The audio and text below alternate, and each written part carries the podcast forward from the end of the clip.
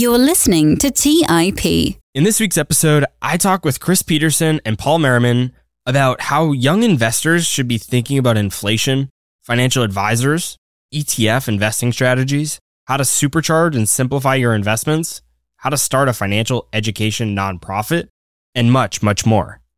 Chris Pedersen is an engineer by training and a new opportunity finder by nature. He's enjoyed success in Silicon Valley as a product manager, program manager, brand manager, startup founder, consultant, business development manager, photographer, and inventor. His grandfather taught him to say, I am a financial wizard before he was two years old, but he chose engineering instead. He's been a lifelong buy and hold investor and is now working hard to build the knowledge and skill needed to fulfill his grandfather's dream and share it with others. My second guest today, Paul Merriman, is a nationally recognized authority on mutual funds, index investing, and asset allocation. He created the Merriman Financial Education Foundation after successfully starting and exiting his wealth management firm, Merriman Wealth Management. He is also the author of eight books. Between the two of these guys, they have a ton of experience and knowledge that they share in this episode. So let's get right into this week's episode with Chris Pedersen and Paul Merriman. You're listening to Millennial Investing by the Investors Podcast Network, where your host, Robert Leonard, interviews successful entrepreneurs, business leaders, and investors to help educate and inspire the millennial generation.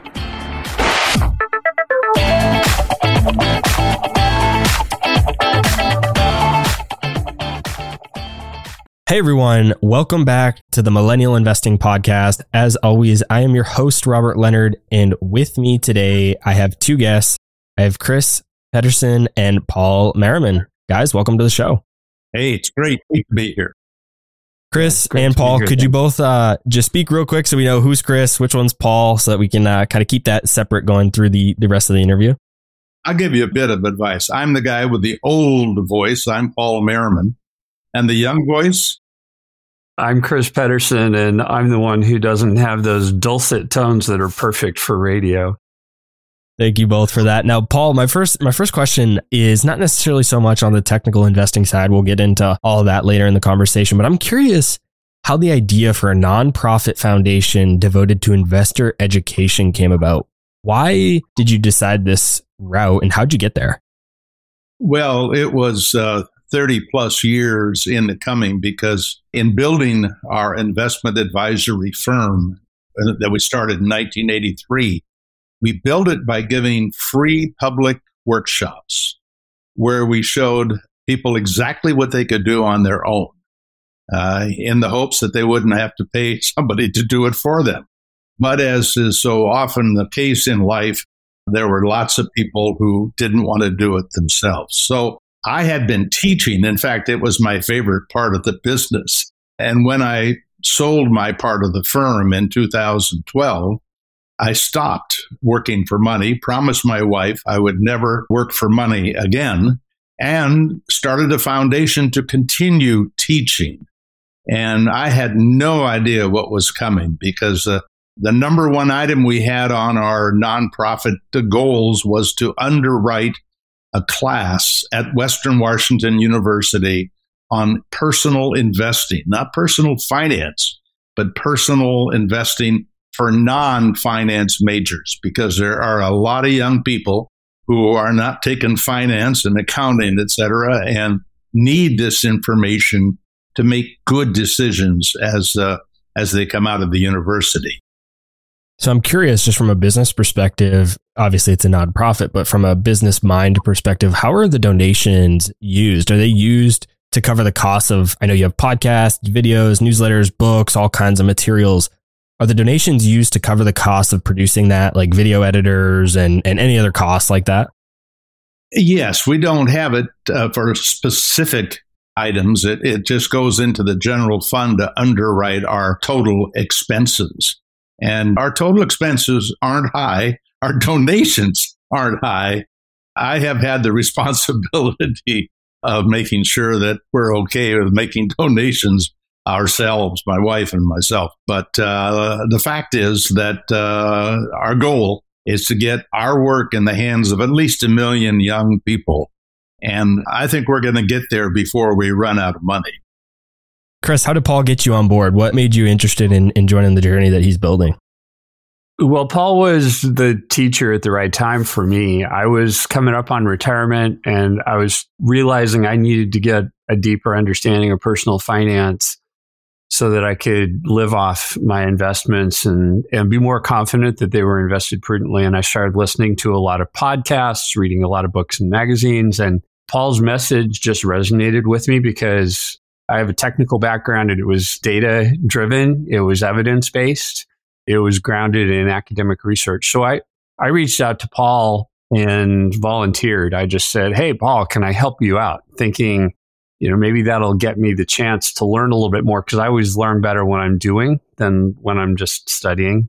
And, uh, you know, I thought it was a long shot, but Paul did what he usually does. He picked up the phone and he called me. You know, when people reach out to Paul with a question, a lot of times he likes to just talk.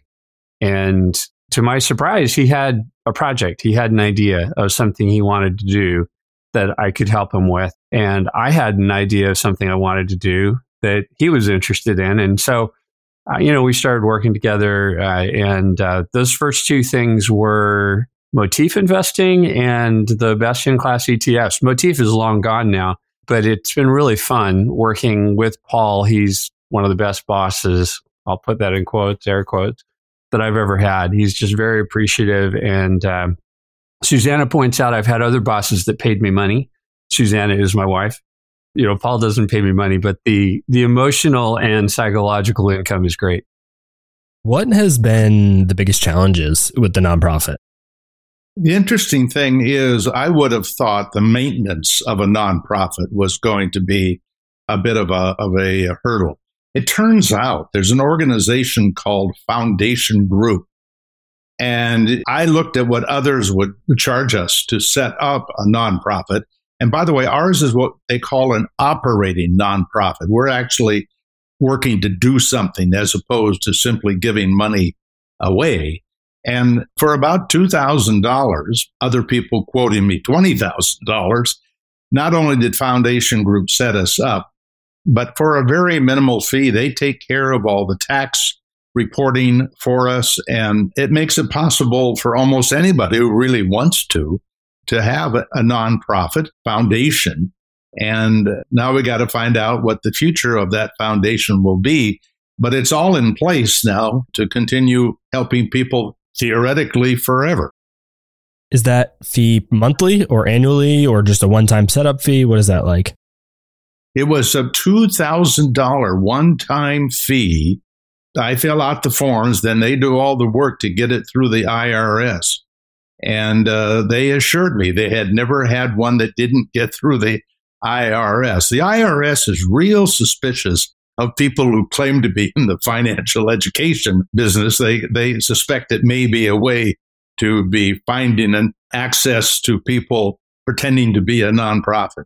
So you have to prove that you really are going to be doing something that would be appropriate for a nonprofit. But uh, uh, they got us over all the hurdles and, and we got approved and and we've been working with them for 10 years. I think they probably probably costs us $1500 a year to maintain our legal status and to do what's called a 990 PF that you have to you have to submit to be a, a nonprofit. They do all of that. Th- those are the kind of things I do not want to do. So that was not a hurdle. But our hurdle is always going to be how do we reach the young people that we want to help? And by the way, we also help a lot of old people because our, our work uh, covers from birth to death. But it's much easier to get to the old folks than it is to the young folks because they really don't know about us in a normal way. It's when you want to get to old people, you can do work for the American Association of Individual Investors, which I have for 40 years. So there are lots of ways to get to the audience there. But boy, this opportunity to be on this interview with you, Robert, is golden to us because we know we're talking to the young people that our work truly can be a life changer. Yeah, we're going to get into do all of that and, and talk about all the life changing financial education and, and knowledge you and Chris both have to share. One more question about the nonprofit is why do you think so many people pay for financial education when there's content that is like yours freely available? And, and, maybe it's not even just yours, but there's other people that create free content. We create free content. Like, why do people pay for education, financial education specifically, when you could just get it for free, like through you guys or any other great source that there is? Well, part of it may be that old saw that you get what you pay for. And so if you're getting it free, it either isn't very good or it's only an attempt to find another way to get into your pocket. And by the way, that is not uncommon. There are a lot of people who offer okay free advice, but then when the, the rubber meets the road, they're recommending things that are terrible for investors. So there's a lot not to trust. I just did a GPT chat question regarding a particular online advisor. I won't mention uh, the the, uh, the particular person, but they got it all wrong. I mean, they claim that this guy is recommending no load funds when in fact he's recommending load funds. And so it makes me question, at least in our industry, how good uh, the chat GPT is going to be. Maybe later it'll catch on, but right now it hasn't figured it out. There's a lot of different ways to pay for financial education too. You can buy a book, and I, I, think a lot of people would get good bang for their buck out of buying and reading a book about personal finance. And I think to Paul's point, a lot of the free information comes from people who charge you for a service. They're charging in some other way. Um, but there are services you can pay for that are just informative as well. And uh, sometimes there's a conflict of interest, sometimes there's not. I think the really tricky part for a young investor is figuring out, and Paul talks about this a lot, who to trust. What's the source that you trust? And there is a tremendous amount of good information available for free. There's also bad information for free. And so it's kind of up to the investor to navigate that. And unfortunately, it's a it's an area with a lot of a lot of conflict of interest and a lot of bad information that goes along with some good information. And I think it's fair to add that we can offer it free because we're retired. Chris is retired. I'm retired. Daryl's retired. We have a few people working for us, a handful, but that we pay. But basically, we're a bunch of folks who have simply been through the, the school of hard knocks and have learned a lot. By the way, it's not very difficult. It's not complex. In fact, the, the best information is probably the most simple information. And that's something else people don't necessarily trust. That could it really be that one little thing you might do would put another million dollars in your pocket? It just doesn't sound right. But I can assure you, if the future looks anything like the past, there are ways that are going to put an extra million dollars into people's pockets. And Chris and I are not going to make a penny on that. But I will tell you, and Chris will, I think, agree, the psychic income we get from what we do is just as good as the money at this point in our lives. So uh, we are getting paid, just not with money. And we've worked really hard to keep that conflict of interest out of the foundation. It was one of the things that drew me to it and led me to trust in it is that Paul makes no money off of sponsorships or giving favoritism to a particular investing strategy or to you know favoring a particular fund. We do have an affiliate relationship with M1 Finance which we disclose openly because we think it's an efficient and easy way for somebody to set up a brokerage account. But but if they want to do a brokerage account at Schwab or Fidelity or wherever their 401k is instead, we're totally fine with that.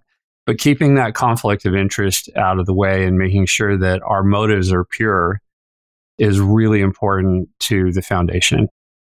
To your guys' point about who not to trust, on your homepage of your website, it says, We are educators, not financial advisors. Our work is geared toward do it yourself investors but we always recommend seeking qualified and ethical fee based professionals to discuss your unique life goals, risk tolerance, and the consequences of various investment decisions. The part of this section that on your website that stood out to me was where it talks about a fee based professional. Explain what the difference is between a fee based financial advisor and one who is not fee based and why you believe in one over the other.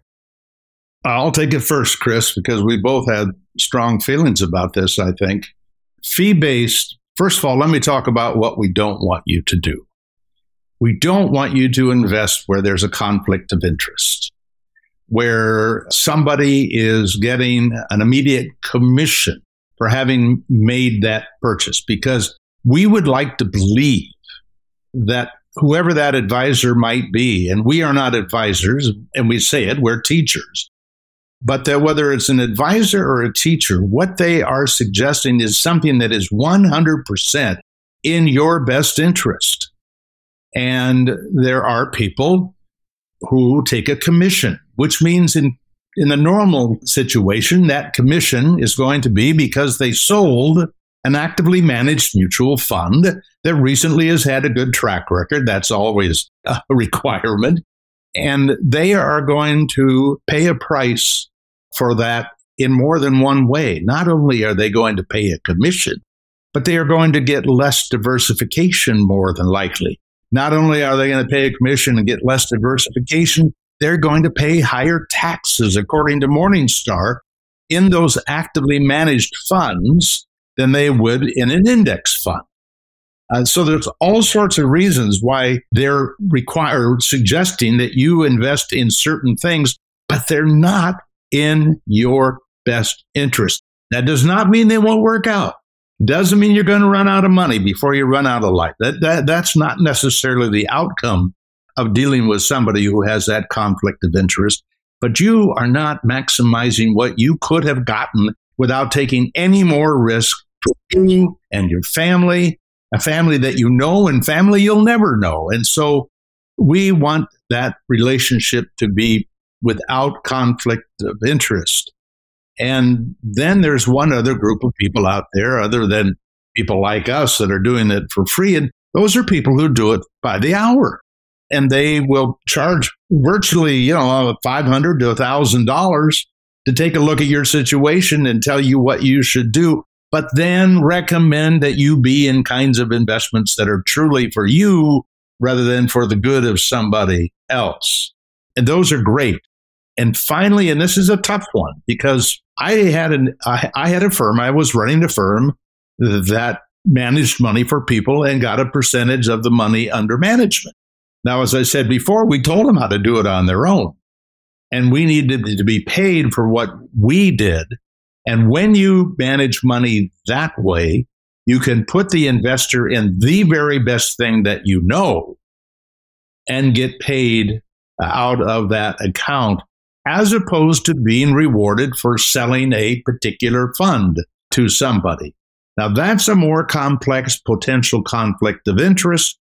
And so, even there, there can be conflicts of interest, but that's generally for people who are never going to do it on their own. They're always going to have somebody else do it. They take a fee, a percentage typically, uh, for that work. And I think that's fair. And what would you add, Chris, out of curiosity? Uh, two things.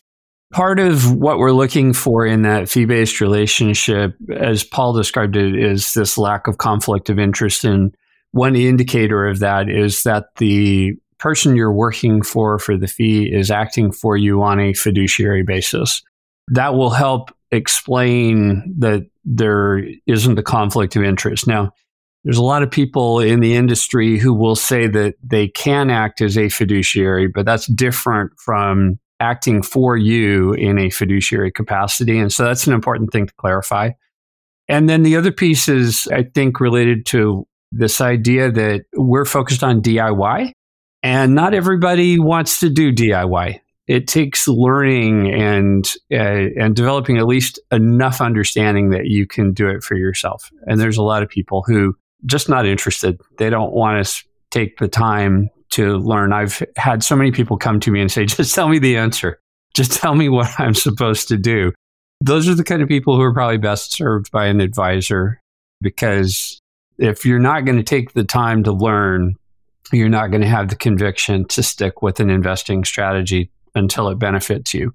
And you really need somebody to help you stay the course and hold your hand and guide you. And, and that may very well be money well spent for people who don't want to learn on their own.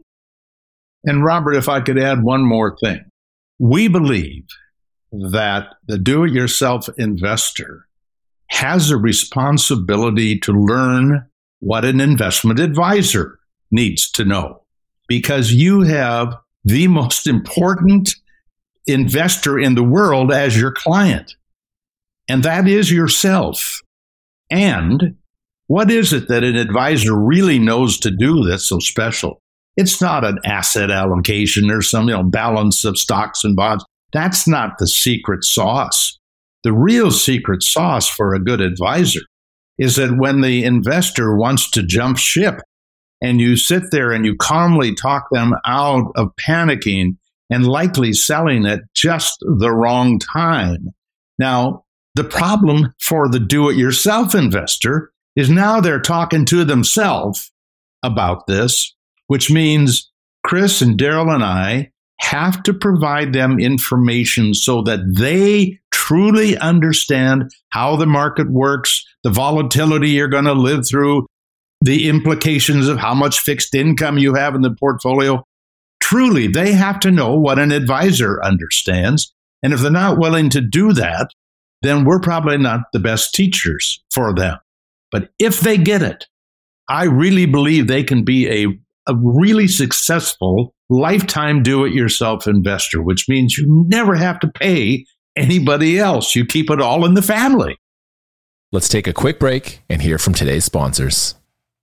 Hey guys, about a year and a half ago, my wife and I got married, and one of the most stressful parts of our relationship has been trying to join our finances together. We all know that money issues are a leading cause of divorce, but Monarch, the top rated personal finance app, has built in collaboration features so that you can invite your partner at no extra cost. Together, you can see all your finances, collaborate on your budget, and get insights on your cash flow and recurring transactions. It's the easiest way to manage your household finances. Unlike other personal finance apps that we tried, Monarch's simple, intuitive design makes it so easy to set up, customize, and use. Monarch is obsessed with constantly improving the product, and they release updates every two weeks and allow customers to submit suggestions, vote on requested features, and view the product roadmap. Most importantly, they never sell your data to third parties or show you ads. After trying out Monarch for myself, my wife and I understand why it's the top rated personal finance app. And right now, listeners on this show will get an extended 30 day free trial when you go to monarchmoney.com slash MI. That's M O N A R C H M O N E Y dot com slash MI for your extended 30 day free trial. Go to monarchmoney.com slash MI for an extended 30-day free trial. Do you guys ever feel overwhelmed with all that's going on in the markets and feel like you just can't keep up with the day-to-day news headlines? Today's show sponsor, Yahoo Finance, is my go-to solution to keeping up with today's top news and stay informed with what is happening globally. With Yahoo Finance, I'm able to see the biggest trends and biggest movers in the stock market, what is happening with interest rates, major geopolitical events, and much more.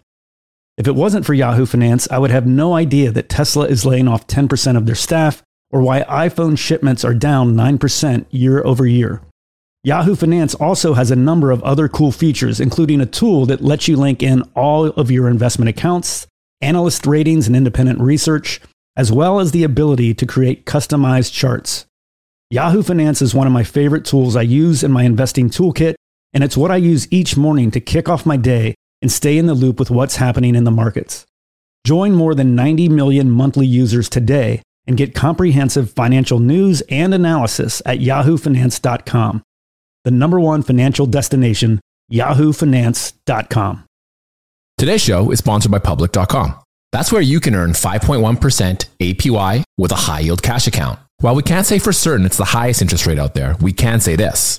It's a higher rate than Robinhood, a higher rate than SoFi, a higher rate than Marcus, a higher rate than Wealthfront, a higher rate than Betterment, frankly, a higher rate than Capital One, a higher rate than Ally, a higher rate than Barclays, a way higher rate than Bank of America and Chase, a higher rate than Citi, Wells Fargo, Discover, and it's a higher rate than American Express too. So, if you want to start earning 5.1% APY on your cash, check out public.com. We can't say it's the highest interest rate, but it's pretty damn up there. This is a paid endorsement for public investing, 5.1% APY as of March 26, 2024, and is subject to change. A high yield cash account is a secondary brokerage account with public investing member of FINRA SIPC. Funds from this account are automatically deposited into a partner bank where they can earn a variable interest and are eligible for FDIC insurance. Neither public investing nor any of its affiliates is a bank. US only. Learn more at public.com slash disclosures slash high dash yield dash account. All right, back to the show. We're going to get into Chris's book next. But before we do, I want to talk to you, Paul, a bit about and ask you to explain the ultimate buy and hold strategy, what it is, what it consists of, and how the idea of what's quote unquote right in investing has changed over the years, as has medical advice around smoking and even protein consumption. The ultimate buy and hold strategy. This was a way initially in mid 90s it was a series of steps that would help me explain the importance of using a whole bunch of different equity asset classes big companies, small companies, value companies, growth companies, US, international, REITs, emerging markets. There were a bunch of them. And so I wanted to do it in a way that was super, super simple. And there weren't too many moving parts uh, when they looked at this portfolio when they were done. So what we did was we made the assumption that you put all your money in the S&P 500. How would you have done over a period of time? Then we took step number 1. We took 10% of that portfolio and put it into a different asset class. And we looked at okay, 90% in the S&P 500 10% in large cap value, what difference did it make? Did it do anything for the return? Did it do anything for the risk? And it turned out the risk went down a little bit or stayed the same, but the return went up a little bit. Not a lot, but up a little bit. And then we showed okay, pretend you started with $100,000. What did you now have as compared to the S&P 500? And then we did it one baby step after another, adding small cap blend, adding small cap value, adding REITs, adding international different asset classes, adding emerging markets. So you had this portfolio that had 10 different equity asset classes. And it was producing a much higher return. I mean, significantly higher return than just having your money in the S&P 500. And that's how we managed money for people. Obviously, if you tweaked it, you'd want to have more money in one equity asset class than another. But that now suggests you're starting to do market timing and doing things to make the process more complex. It wasn't the ultimate because we knew how to make more money. But it was a portfolio that you could say, look, you have massive diversification. You are protected against stock risk the only thing that you are not protected against is market risk. But you are protected if by chance the S&P 500 decides to go down for 10 years and other people's don't. Other assets don't. And so you had this big advantage of this additional diversification beyond just the number of companies, but among different asset classes. And that's how we managed money. And that's how I started teaching people with our foundation until Chris came along. And then my life changed, and John Bogle criticized my work. And then our work changed, and they were both John Bogle and, and Chris, and all these people were instrumental in figuring out ways that you don't have to own 10 different equity asset classes. So that is perfect because the subtitle of Chris's book is A Quest for Simple and Effective Investing Strategies. And that caught my attention because of the word simple and effective. Because when I read about everything that you just said, Paul, and explained the ultimate buy and hold strategy, the very first thing that I thought to myself was, I don't want to have to do all that work. I don't want to have to buy all these ETFs. I just want simplicity. So, Chris, talk to us a bit more about your book and your quest for simplicity. We really wanted to have something that we thought a lot of people could do. and so the, the quest part of it, in some ways, was me challenging myself to do enough research to re- be confident that what we were going to recommend would work for people in the future. There's when you test looking backwards, there's no guarantee that the future will look like the past. So we tested lots and lots of different periods of time, hundreds of different scenarios, starting as early as 1928. And we did January of 1928, February of 1928, March, all the way through to the end. And we looked for very simple but effective strategies that would help people prudently get a gain on the money that they set aside while taking reasonable risks and you know hopefully help them set up for a good retirement. Most of us are not going to be able to save enough money to retire on comfortably. It just doesn't work that saving 10% per year let's say you work for 40 years you save 10% for 40 years you're only going to have four times your annual salary saved. Well if it didn't grow you might be able to live off that for four or five, maybe six years in retirement. But most of us are going to be retired a lot longer. And so we were looking for ways with not 10 funds, but just one or two funds to be able to recommend something that we thought would be prudent and would help people grow. And obviously, the simplest solution and the one that lots and lots of young people use is a target date fund. Uh, if you invest in a target date fund, the back testing says the the median, like half of the scenarios are better and half of the scenarios are worse, but the median outcome is that you'll have about twice your lifetime spending power if you save 10% for 40 years working and then are retired for 30 years. So that means if you weren't to invest at all in the target date fund, you'd just have the money that you earned to spend. That's it. But on an inflation adjusted basis, if you set 10% aside into the target date fund, and that's all you do, by the time you retire with 4% withdrawals, and then by the time you die, between what you spend in retirement and what you die with and what you spent while you were alive, it's, it's worth double what you would have had had you not saved. So that's a huge win. And that is a simple and effective strategy. It's an amazingly simple and effective strategy. You outlined also in your book the different levels of elegant simplicity. You had symbiosis, intermediates, and complexity for different fund combinations. Take us through those different levels. Obviously, you know, one fund is about as simple as it can get. So it's a target date fund. You just pick the year you're going to retire and you find the fund that's got a name that's pretty close to that. That's as simple as it can get.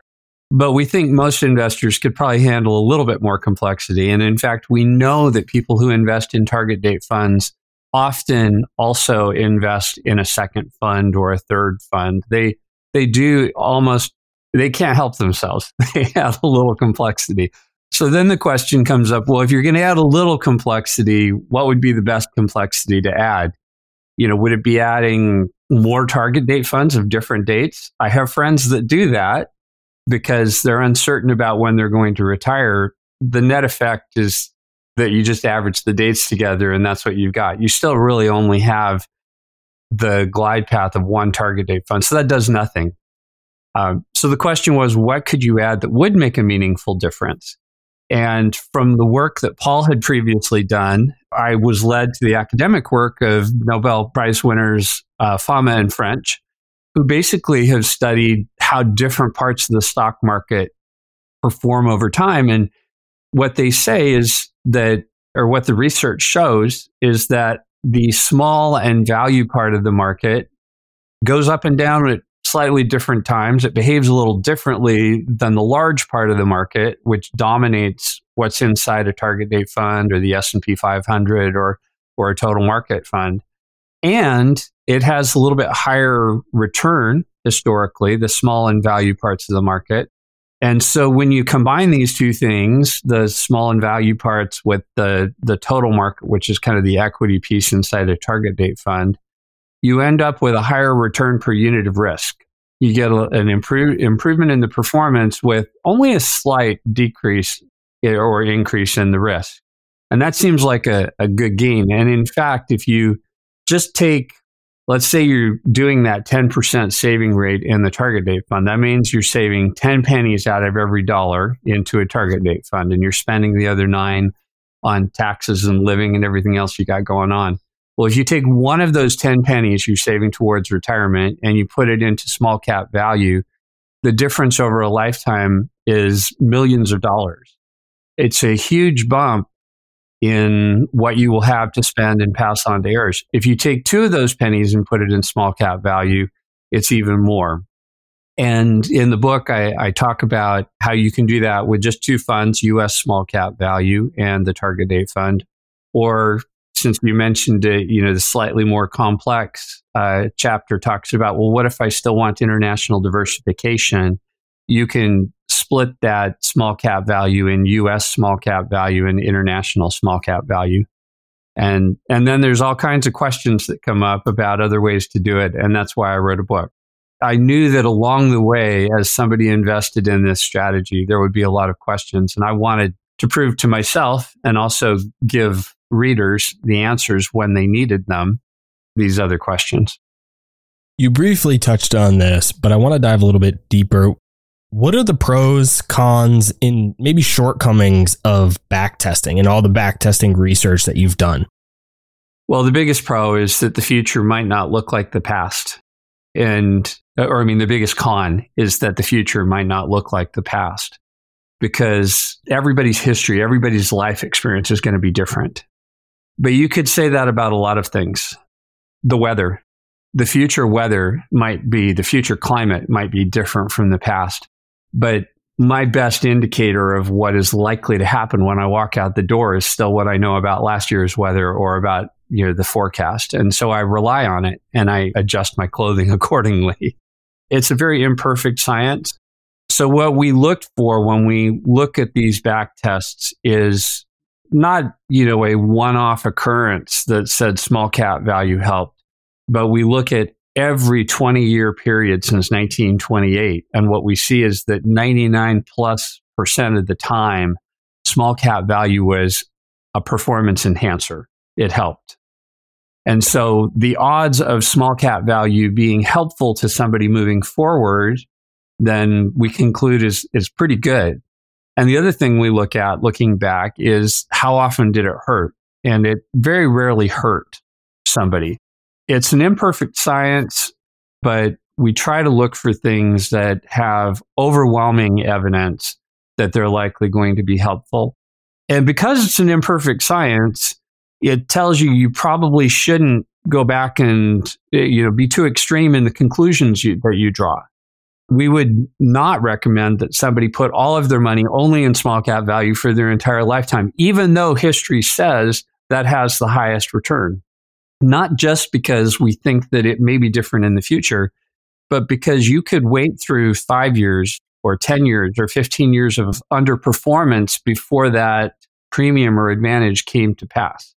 And if you were to give up on it partway through and trade while it's down, so to speak, then then you have no chance of getting the benefit. So it's really important that you pick a strategy that is I'll call it moderate moderate enough that you can stick with it. And that's one of the reasons I love the idea of putting 10% or 20% into small cap value and not even rebalancing it because you know if it's 10% and it's a little underperforming a you probably won't notice and b it's not a huge part of your portfolio so I think people are likely to stick with it and stay the course. Where if you put all of your money in it and then you find out five years in that the S&P 500 has been outperforming, you're far more likely to second guess your strategy and switch. Paul, in your book, We're Talking Millions, you wrote, the reality of having a million dollars 40 years from now might fall short of your fantasies. And you also wrote that 40 years of actual inflation from 1980 to 2020 reduced the purchasing power of $1,000 to slightly less than 300. How should young investors be thinking about inflation and its impact on their retirement? Well, I think they should be building it certainly into their plans as a cost of living, just as they would uh, health care and taxes and other things they'll have to deal with When I came into the industry in 1966, I used to talk to a lot of young people.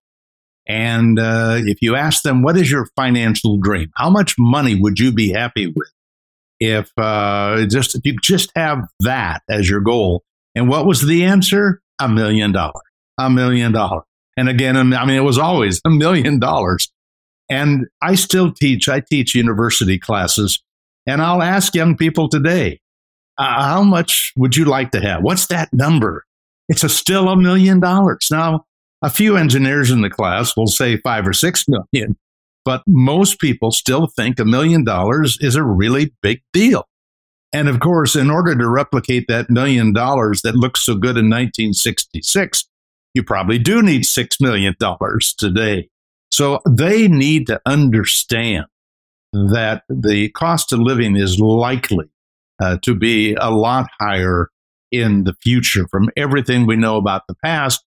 And they need to understand that the expected life that they're going to live is going to be longer. And uh, we have a brand new granddaughter just born last November.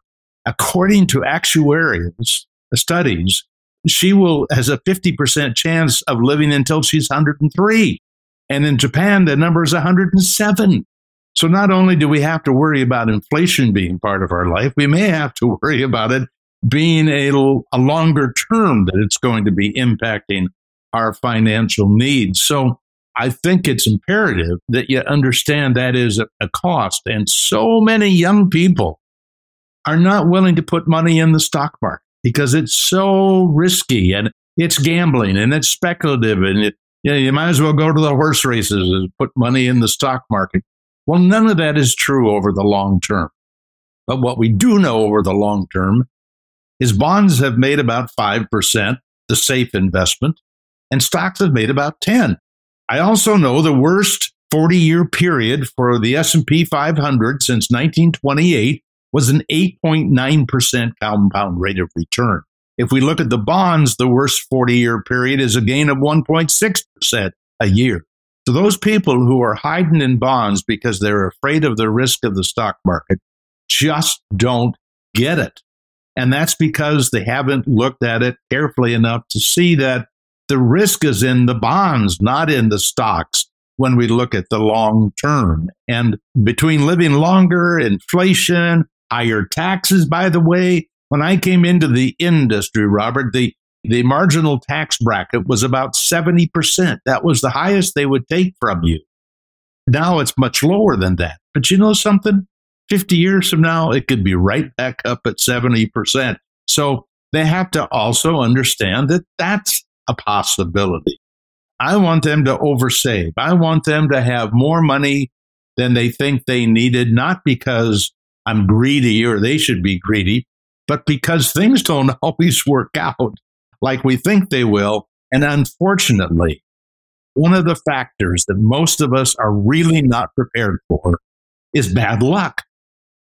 And in the market, there are periods of good luck, like 1975 to 1999, a 17 plus percent compound rate of return.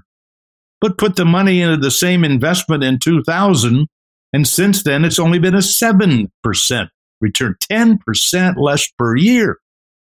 And that's the bad luck. And the other was the good luck. And fortunately, I grew up during the good luck period, and that helped a lot. You mentioned that bonds are the risk compared to stocks when you're looking at returns. I think there's also the risk of people my age not just not investing. Everything you said, Paul, is so true that I've heard not to say that you gentlemen are old, but I'm a little bit younger than you guys.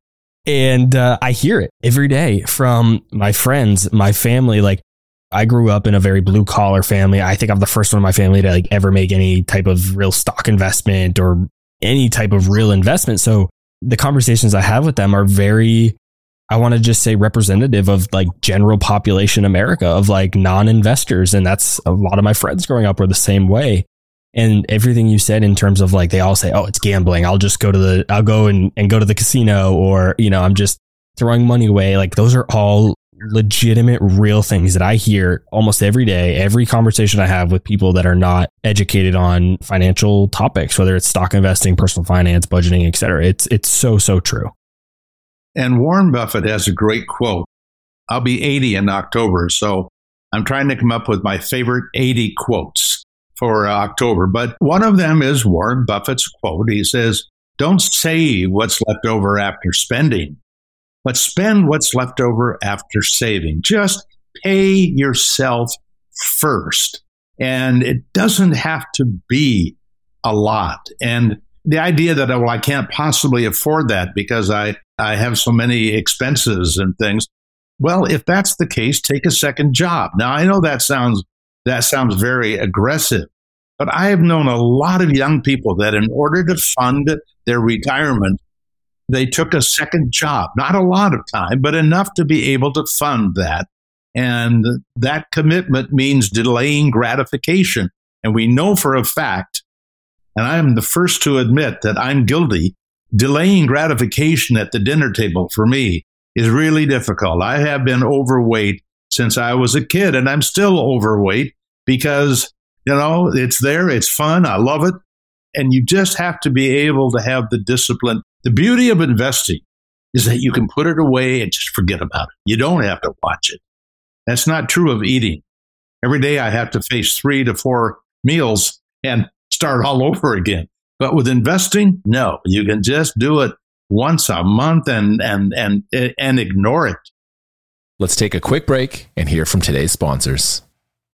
Hey guys, the Range Rover Sport leads by example. It's got powerful on road performance and commanding all terrain capability and combines assertive on road performance with the signature Range Rover refinement that you'd expect.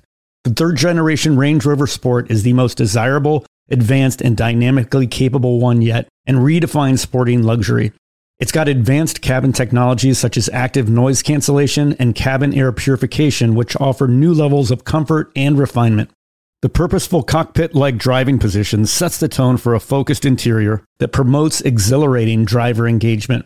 Award winning Pivi Pro infotainment is at the heart of the experience and provides intuitive control of the vehicle systems. You can also enjoy a dynamic drive in total comfort with optional 22 way adjustable, heated, and ventilated electric memory front seats with massage function. Design your Range Rover Sport at LandRoverUSA.com. That's LandRoverUSA.com. Today's show is sponsored by Public.com. That's where you can earn 5.1% APY with a high yield cash account. While we can't say for certain it's the highest interest rate out there, we can say this it's a higher rate than Robinhood, a higher rate than SoFi, a higher rate than Marcus, a higher rate than Wealthfront, a higher rate than Betterment, frankly, a higher rate than Capital One, a higher rate than Ally, a higher rate than Barclays, a way higher rate than Bank of America and Chase, a higher rate than Citi, Wells Fargo, Discover, and it's a higher rate than American Express too. So, if you want to start earning 5.1% APY on your cash, check out public.com. We can't say it's the highest interest rate, but it's pretty damn up there. This is a paid endorsement for public investing, 5.1% APY as of March 26, 2024, and is subject to change. A high yield cash account is a secondary brokerage account with public investing member of FINRA SIPC. Funds from this account are automatically deposited into a partner bank where they can earn a variable interest and are eligible for FDIC insurance. Neither public investing nor any of its affiliates is a bank. US only. Learn more at public.com slash disclosures slash high dash yield dash account. Hey guys, when it comes to financial advice, you've got to trust the source. It's why you listen to this podcast. When I'm looking to upgrade my wallet, I turn to NerdWallet. Their expert team of nerds dives into the details to help you find smarter financial products. Before NerdWallet, I'd pay for vacations with whatever credit card was in my wallet, but I was missing out on miles I didn't even know I was leaving on the table. Now I've got a new card with more miles and more upgrades. What could future you do with more travel rewards? A hotel upgrade, lounge access, a free flight to a bucket list destination? Wherever you go next, make it happen with a smarter travel credit card. Don't wait to make smart financial decisions. Compare and find smarter credit cards, savings accounts, and much more today at nerdwallet.com. Nerdwallet, finance smarter. Check out nerdwallet.com and start making smarter financial decisions. As with all cards, credit is subject to lender approval and terms apply. All right, back to the show. Some people, Paul, say that we have a limited amount of decision making capabilities or ability to delay gratification, et cetera. So you just used all of your all of that in your investing. And so now in the food side of things, you might not have as much left to give. Now you both, Chris is very analytical, Paul, but you both are are pretty principled in your investment approaches. So I'm curious to hear how you this is probably one of the questions I was most excited to ask you both is is how you think about the debate between investing versus paying down debt. Should they be done together at the same time? Should they be done one before the other? Should they like how do you guys think about that? You know, we lived through a very different history than the one that young people are living through today, although it's a little more similar now than I wish it was. When we bought our house, it was, I think it was a 10 and a half percent annual percentage rate on the loan.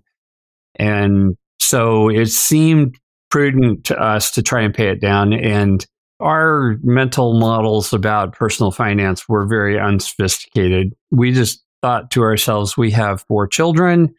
We want to help them with college because our parents helped. Well, my parents helped me with college, and I thought, thought uh, you know, I'm supposed to pay this forward that's going to be incredibly expensive. If we have our house paid for by the time the kids are in college, then it'll work out. We'll have we'll have that cash flow to help for them. I know coming up on retirement, we were also really stressed about cash flow. You know, just trying to figure out like what's it like to live off your investments Will they maintain their value? Will we be watching them decline in value? Uh, as my wife said when we retired, is like, where's the money going to come from? Right? I mean, that's kind of, you've had this paycheck for all of those years. So when I think about paying down a loan, the thing that comes to mind first for me are the psychological factors of having debt. I think at, at a purely analytical perspective, or you know, or from a purely analytical perspective, if you have a one or 2% loan, a two would not be unheard of in recent years, two to 3%. You'll probably get a better return in other places, but that doesn't mean that there aren't psychological advantages to or cash flow advantages within your life that may make it interesting to pay it down sooner. It's a balance, it's a very personal thing. I think for many young people, if they have a low interest loan, I would encourage them to get going on the retirement savings while just paying down the loan at whatever the minimum required rate is, provided that fits with their comfort levels and their other life plans and things. I do think that there are a couple things that I, I would like to see young people do. First of all, the choice between a regular 401k and an IRA, uh, and a Roth 401k and a Roth IRA there are lots of reasons why you might pick the traditional over the Roth, but I really encourage young people to take advantage of the Roth now only because we have no idea what tax rates are going to be 40 or 50 years from now. And it is a way of protecting against the risk of higher taxes later. So that, that is one fork in the road that may not be the same as other advisors would recommend. As far as this decision between debt and putting money away for retirement, when you see how big that first five years of IRA investments are compared to the rest of your portfolio, and by the way, it may even be that you would say, okay, this is my first five years. I'm going to be all equities. And as a matter of fact, I'm going to, with this five years, I'm going to be all equities for the rest of my life. The rest of my portfolio is going to be a traditional, more balanced portfolio, but this is for the long term. And boy, does it have a long term to work. And if you miss those five years, you miss an absolutely golden opportunity to maybe early retirement, having way more in retirement, or leaving more. I mean, those are the potential outcomes of that. Now, if that means extending the payment of the debt period I would be okay with that. Now, uh, when it gets to be you got debt that costs 12 or 13 or 14 percent, that's a hard one to suggest that they do the 401k or the IRA first. But with, when there's a, a match out there there's no question you should jump on that match. I, I don't think you ever let a match go by because that's free money. And even if you end up spending more interest in the long run, you will have caused a discipline to happen that when you look back at it, you'll say, you know something, the extra two years I had to pay on that debt is nothing compared to what I got in my pocket right now. The problem is we can't get young people to look at life 50 years from now. And I don't think that, that we probably did either. But boy, we see it now. That would be my approach. There's a balance between when it makes sense to go ahead and invest and pay the debt later. I don't mean make your regular payments. I'm not suggesting you stop making payments. But as far as paying it off, it's okay to wait. If you're doing something powerful with that money and getting it to work in a, in a, in a tax free environment at a young age, that's golden. Yeah, I think that powerful piece is important because if you have money to pay down debt and you don't invest, the, the question is invest versus pay down debt, not pay down debt or spend that money frivolously, right? Like if you're going to either pay down debt or go spend that money on a new new bag or computer or car or whatever, that that's different than the question between debt and investing. So I think your point is right there at the end is really important, Paul. But I asked this question. I was excited to hear your guys' answer because this is something I'm really struggling with myself right now. And listeners of the show go back even a year ago, two years ago with this podcast, and you listen to my philosophy on debt back then, I was okay with debt. I was okay with if you had some like consumer debt, maybe a car loan or or any other type of debt that was really low rate, two, three, four, five percent, but you had some extra cash flow. My philosophy back then was I would rather buy a rental property with that, generate cash flow from that, take the cash flow from the rental property to cover the debt. And now you're getting the asset, you're still covering your, you know, et cetera. So that was my philosophy for had been, but the and, and I was so against Dave Ramsey. I, like I couldn't stand him. He just made me cringe. And now, the last I don't know six months or so, I've kind of I don't know. Dave Ramsey has been kind of getting in my brain a little bit, and I'm actually like coming around a little bit to what he's saying, and I like I kind of understand, and I'm kind of going that way. And and Chris, to your point, some of it's psychological. My I had a truck loan. It was relatively small. It was like ten thousand bucks, so it wasn't like a big deal, but it was two percent and so I was like, okay, I could do a lot better things with this money. But just knowing that that truck loan was there, it just bugged me. And, you know, I just, it wasn't too big of a deal. So I just focused on paying it down. But I looked at like the interest calcs. It tells you like, okay, if you pay a little bit extra, like I was only going to save like total like 250 bucks in interest. So like I really wasn't saving much in interest. And it just mathematically wasn't probably the right decision, but it just bugged me having the car loan there or the truck loan, I should say. And so I just got rid of it. But now I have a little bit bigger debate because I have my student loans that I'm trying to decide do I want to pay those down a little bit faster? That's a little bit bigger balance. But I'm thinking like, okay, let's say it's like 50,000. So that's a little bit bigger than 10. And now I have to say, okay, well, if I put 50,000 into my investments now, like how much is that going to be in the future versus if I pay down my, my student loans? And so I have Dave Ramsey on one shoulder. I have, you know, the investment thesis kind of on the other shoulder. And I'm like, I don't know what to do. Personal, there's a reason that there's a reason that personal finance is called personal. It's very individual. It's not all analytical. It's got a lot of emotional components to it. We went through times in my life where I was out of work and not having obligated payments or having smaller obligated payments in those period of times helped a lot. So it's really uh, hard to know exactly what's going to come your way and when you're going to appreciate not having those payments. Yeah, it's tough. Well, and the other the other part, the reality of making the choice to invest is about one out of four years the market goes down. And so you can decide to invest and not pay off the truck. And the next thing you find out a year later, the money you put in is down 40% or 30%. And because there's no risk in the past, we always know what we should have done. It really bothers us. We get upset with ourselves. I can remember as an investment advisor sitting with couples and and they had just gone through a year when the market was down and one of the couple would say, "We could have gone on a trip to Europe with that money." And, and so that isn't the way you should think about it, but it is the way people think about it very often. And it doesn't make for great investors if that's how you look at it, because you're in a business. When you invest in the stock market, it's a passive business, but you are in a business that goes up and down like businesses go up and down. I started a business, my investment advisory firm back in 1983. It took 30 years of ups and downs before it matured and became what, I was able to use to pay for my retirement. But if every time it was down, I would try to get out and go to work for Boeing or something, you know, it, it would not have worked. And that is the hard part is helping people, particularly young people who are inexperienced, get into that state of mind that says, look, this is not something I'm worried about day to day, year to year.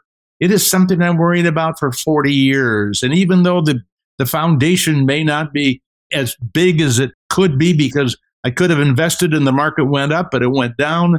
The fact is, you got some money working in the portfolio. And in the early years, it is your money that is most important. This is one of the interesting points that Chris brings up in his book the, the importance of that early money. It's not about the stock market, it's about you building the foundation. And you have to understand that it, it might not quickly work out well, but that's part of the process. One of the hardest truths about personal investing is that it's too easy to learn the wrong lessons. You can step into the market, you can see it go down, you can conclude that, oh, this is not for me, this is never going to take me to a good spot. You can get out and stay out the rest of your life. And it's just too easy because of the randomness to learn the wrong lessons. And that's where we're really trying hard as educators to help people understand that even though there might be short term volatility in the long run, these are prudent risks that are going to help you out. And if I could add something that I, I think is really important, we have a on our website a thing that says boot camp. Boot camp is a series of eight articles, eight podcasts, and eight videos about eight of the biggest decisions that you will ever make. And one of those decisions is to understand the implications of adding bonds to your portfolio to modify the volatility in the bad times. But we don't just say, get ready for losing some money along the way. We show you in every situation, whether you're 100% bonds or 10 or 20 or 30 or 40% bonds, what was the worst month? What was the worst a year? What was the worst three years, the worst five years? This is what you have to expect to go through to make it to the end of, of, of this trip. And that is hard. And it's the reason that I think this is important that so many of our followers are engineers or other people who are numbers driven people by their nature. And people who don't like numbers will probably find our work to be a little bit frustrating. I can't give myself much credit as an investor, but the one thing I can give myself credit for is I tend to have a really good stomach when it comes to this stuff. Like I, I don't really go in and out. Like friends of mine during COVID and that crash, they were always like, "What are you doing?" And I'm like, honestly, I haven't logged into my brokerage account in like I don't know two years. two years, like I can go years without ever logging in. It's all automated. I haven't looked at it. I haven't done anything. Like I've literally gone years at a time without even Tremendous. logging into my brokerage account and, and thinking about it. So that is the one thing I can kind of give myself a little bit of credit credit for. But I have one last question for you both before we wrap up today. And that is, is there a, a place in people's portfolio for play money? Is there a small percentage of a portfolio that people can go pick stocks, trade options, play with pennies, do whatever they want really? Is there a 1% of their portfolio, 5%, 10%? Is there an allocation you guys think that's reasonable to be able to go play around and, and make kind of risky, non long term investments? You know, I think uh, play with what you want to lose. Uh, that would be my starting point. Just assume that if you're if you're playing, you might lose it all. Now, having said that, there's some fun history in my family. My grandmother and grandfather bought some uranium rights in Utah and then sold it. It kind of went crazy and they did well by it. It was a small investment and uh, they ended up buying houses for their kids out of the gain. So, you know, sometimes these things play out, but I can tell you it didn't change their investing strategy for the rest of their lives. They that was the only time they ever invested in uranium. It would, and in fact, if anything, they got more cautious as they got older, and they invested less and less in that kind of play money stuff because that uranium stuff that they sold at a profit eventually went to zero. They just happened to get lucky, right? And they could they could recognize it for what it was. It was luck. I think that if you're going to play with something, make it the money you're happy to lose. And I personally, I don't play with anything more than actually, I don't, I don't have anything in my portfolio I would call play money. But uh, yeah, if I did, it would probably be 1% or less because I don't want to lose a lot. I don't have any money in my portfolio that I would call play money. I would say that in a way, in 1983, when I started the investment advisory firm, I said I was not starting the firm to have it grow be a big firm. I was looking to do something that I thought would be fun. And so I committed to being willing to lose $15,000. And that was it. And uh, that's all I ever invested in it. Of course, I put a lot of sweat equity into it over the years. But as far as actual investing and taking a risk, but in a sense, it was like for me, because I don't have any hobbies, what I'm doing right now, this is my hobby. I don't play golf. And so I was investing in a sense in my hobby. And I don't see how that's any different than spending money on golf. Uh, but I do say to people who want to speculate, all I care for you is that you don't speculate with money that you might need later in life. And the problem with that is we have no idea what we're going to need later in life. My wife and I have a dear friend who's, I think she's 68, and she requires around the clock help. And I think her cost of living is something like, I mean, cost of being taken care of is $24,000 a month. And she had accumulated a lot of wealth, thinking she was going to leave it to her daughter. And in our last conversation, she says, I'm not going to leave anything to my daughter because it's likely to take what I've got to get through where I am. So, how do we know this stuff? And of course, at that point, you could say, well, would that $5,000 have made really made any difference? So there's probably, it's all back to what Chris said about when it's about personal investing, they're all personal decisions. And behind almost every one of those decisions is a kind of a dream, either a short term dream or long term dream, because it's about the unknown. It can't be anything more than a dream in a sense. But I really don't encourage people to speculate with a lot of money. Well, thank you guys both so much for joining me. You both were very generous with your time. I know you're retired, but I still, time is still very valuable. And I appreciate you taking out over an hour of your time out of your day today to chat with me and the audience and help us get better with our finances. So thank you both for joining me. Where can the audience go? Where would you like them to go to connect with you both? Well, we are both available at paulmerriman.com. And our dream in life is that every one of your listeners will get the free two funds for life and the free, we're talking millions. And the reason we provide it as a free PDF is because you can then send it to all of your relatives you think might find it helpful. We really are on a quest to help as many people as we can. And that is the greatest help that people can be in helping others get our stuff. So thank you, Rob, for this opportunity. And Paul said earlier that uh, the ultimate buy and hold wasn't the ultimate in the sense that it's the ultimate for everyone, but we really want people, if they're going to be buy and hold investors, to find their ultimate portfolio, whether that's a target date fund, a two fund for life strategy, any of the other portfolios we have on our website. It really is about finding the one that is right for you that you can stick with because that's what lets you, Robert, look away, right? You've decided, hey, I'm good. I got it. I, you know, I mean, this is good for me. And the six words in investing that I love to quote from Jack Bogle were buy right, hold tight, don't peek. And to do that, you have to find your ultimate buy and hold. You have to find your portfolio. And that's really what we're trying to help people do. I will put a link to you guys' resources, the website, everything in the show notes below for anybody that's interested. And to what Paul alluded to is that if you go to their website, there's a, a book section. If you click on the books, the titles, it actually opens a PDF with the books for free, like the entire books all in PDF. It's no email capture, no nothing. It's free. It literally just opens right up. So it's it's pretty neat. I, I, was telling Paul and Chris before the interview that I was surprised that it worked that way, but it's it's pretty great. So if you guys want those free books, go to the website, check it out. I'll put links in the show notes below for everything that we talked about today, the website and all their resources. And again, Chris, Paul, thank you guys so much for for joining thank me you. today.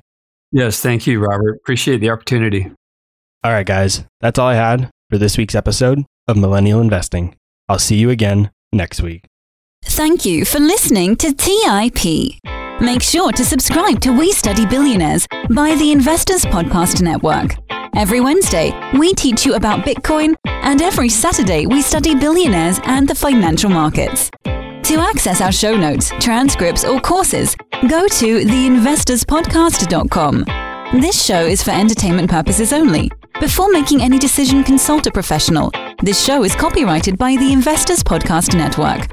Written permission must be granted before syndication or rebroadcasting.